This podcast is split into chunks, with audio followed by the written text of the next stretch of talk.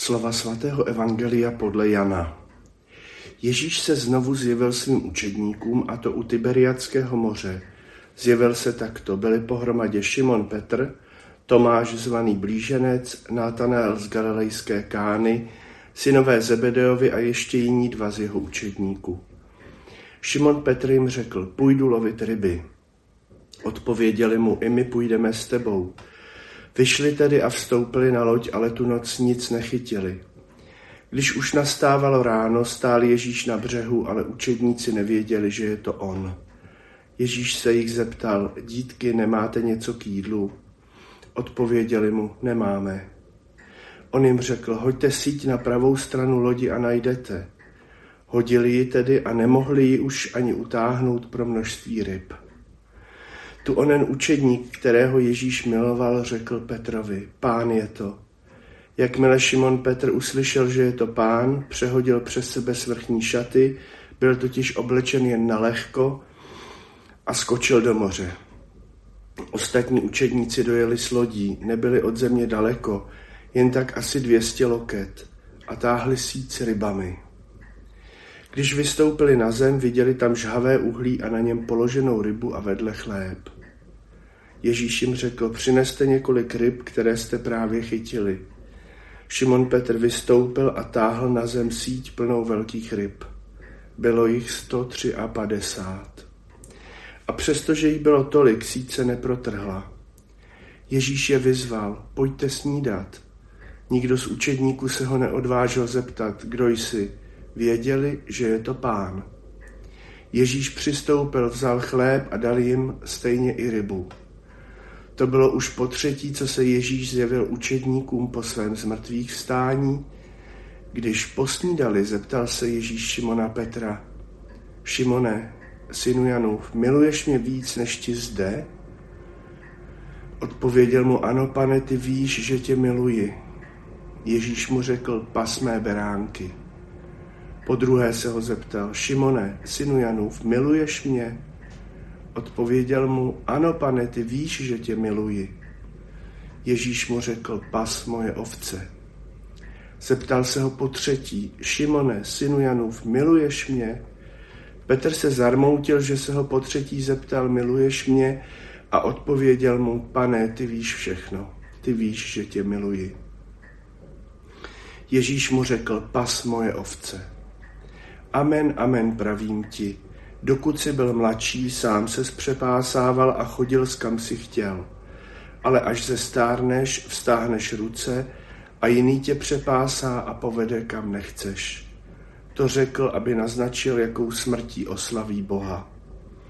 A po těch slovech ho vyzval, následuj mě.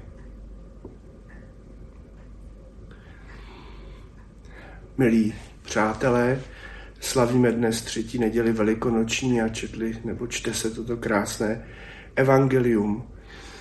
Několikrát jsem byl na místě, kde se podle tradice měla odehrát tato událost. Dvakrát se mi stalo, že jsem tam byl k večeru, když bylo úplný klid a už tam skoro nebyly lidé. Toto se sice stalo ráno, ale ta atmosféra je úžasná. Klidné jezero, Člověk tam prochází na břehu a úplně by se ani nedivil, kdyby potkal Ježíše.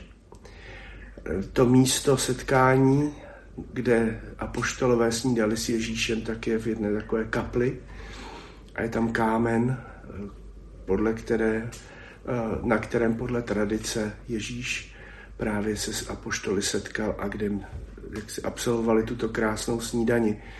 Je to jedna ze zásadních událostí, které se dějí po Ježíšově zmrtvých vstání. Z toho příběhu vidíme zpočátku, že tak apoštolové jsou takový skleslí, řekněme. Petr říká, půjdu lovit ryby, může to znamenat, vracím se k svému povolání, vracím se ke své jistotě.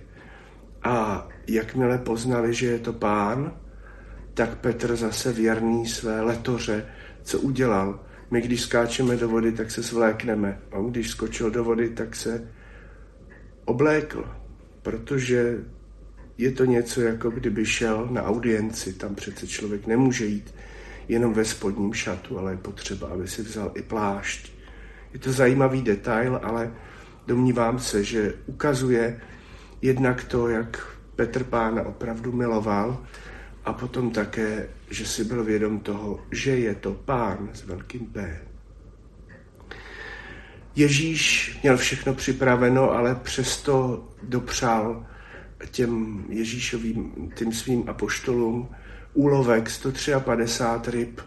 To přesné číslo ukazuje na to, že se to eh, těm lidem vrylo hluboce do paměti.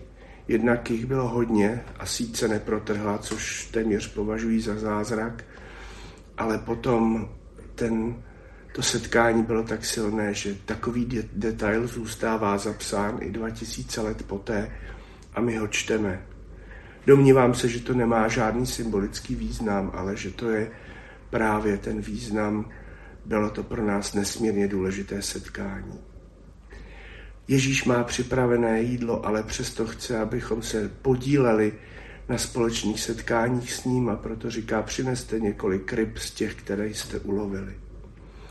A to, co je na tom příběhu nejdůležitější, asi kromě toho Janova nebo vyznání učedníka, kterého Ježíš miloval a kterého my pokládáme za toho evangelistu a poštola Jana, pán je to, tak pak je asi nejdůležitější ten dialog mezi Ježíšem a Petrem. Na trojí zapření ve Veleknězově dvoře přichází trojí vyznání víry, nebo spíše lásky, můžeme říci, protože vztah mezi Bohem a člověkem není jenom záležitostí víry, ale především je to lásky plný vztah. A jak Petr vyznává tuto lásku, tak je znovu a znovu pověřován a dostává nové povolání, které je ale vlastně staré, jenom teď dostává úplně jiné obrysy, jiné kontury. Pas moje ovce, pas moje beránky. A nakonec říká, následuj mě.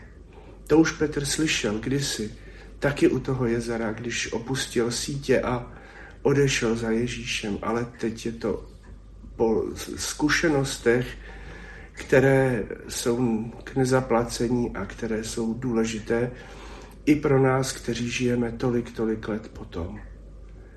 Co pro nás tento příběh znamená? Za prvé, věřme v Ježíše jako pána. Pán je to.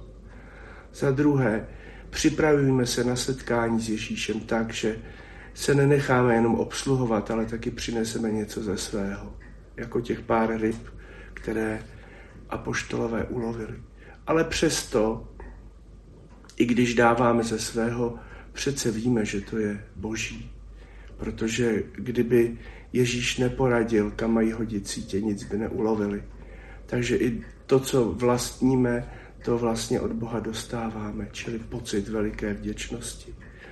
A nakonec ten dialog mezi člověkem a Bohem musí být dialogem lásky a upevnění té lásky, tohoto vztahu lásky plného vyznání z naší strany vede potom k tomu, že jsme stále znovu a znovu potvrzováni ve svém povolání.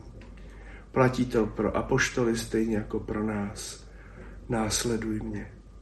Následujeme Krista, nebo koho následujeme, nebo co následujeme.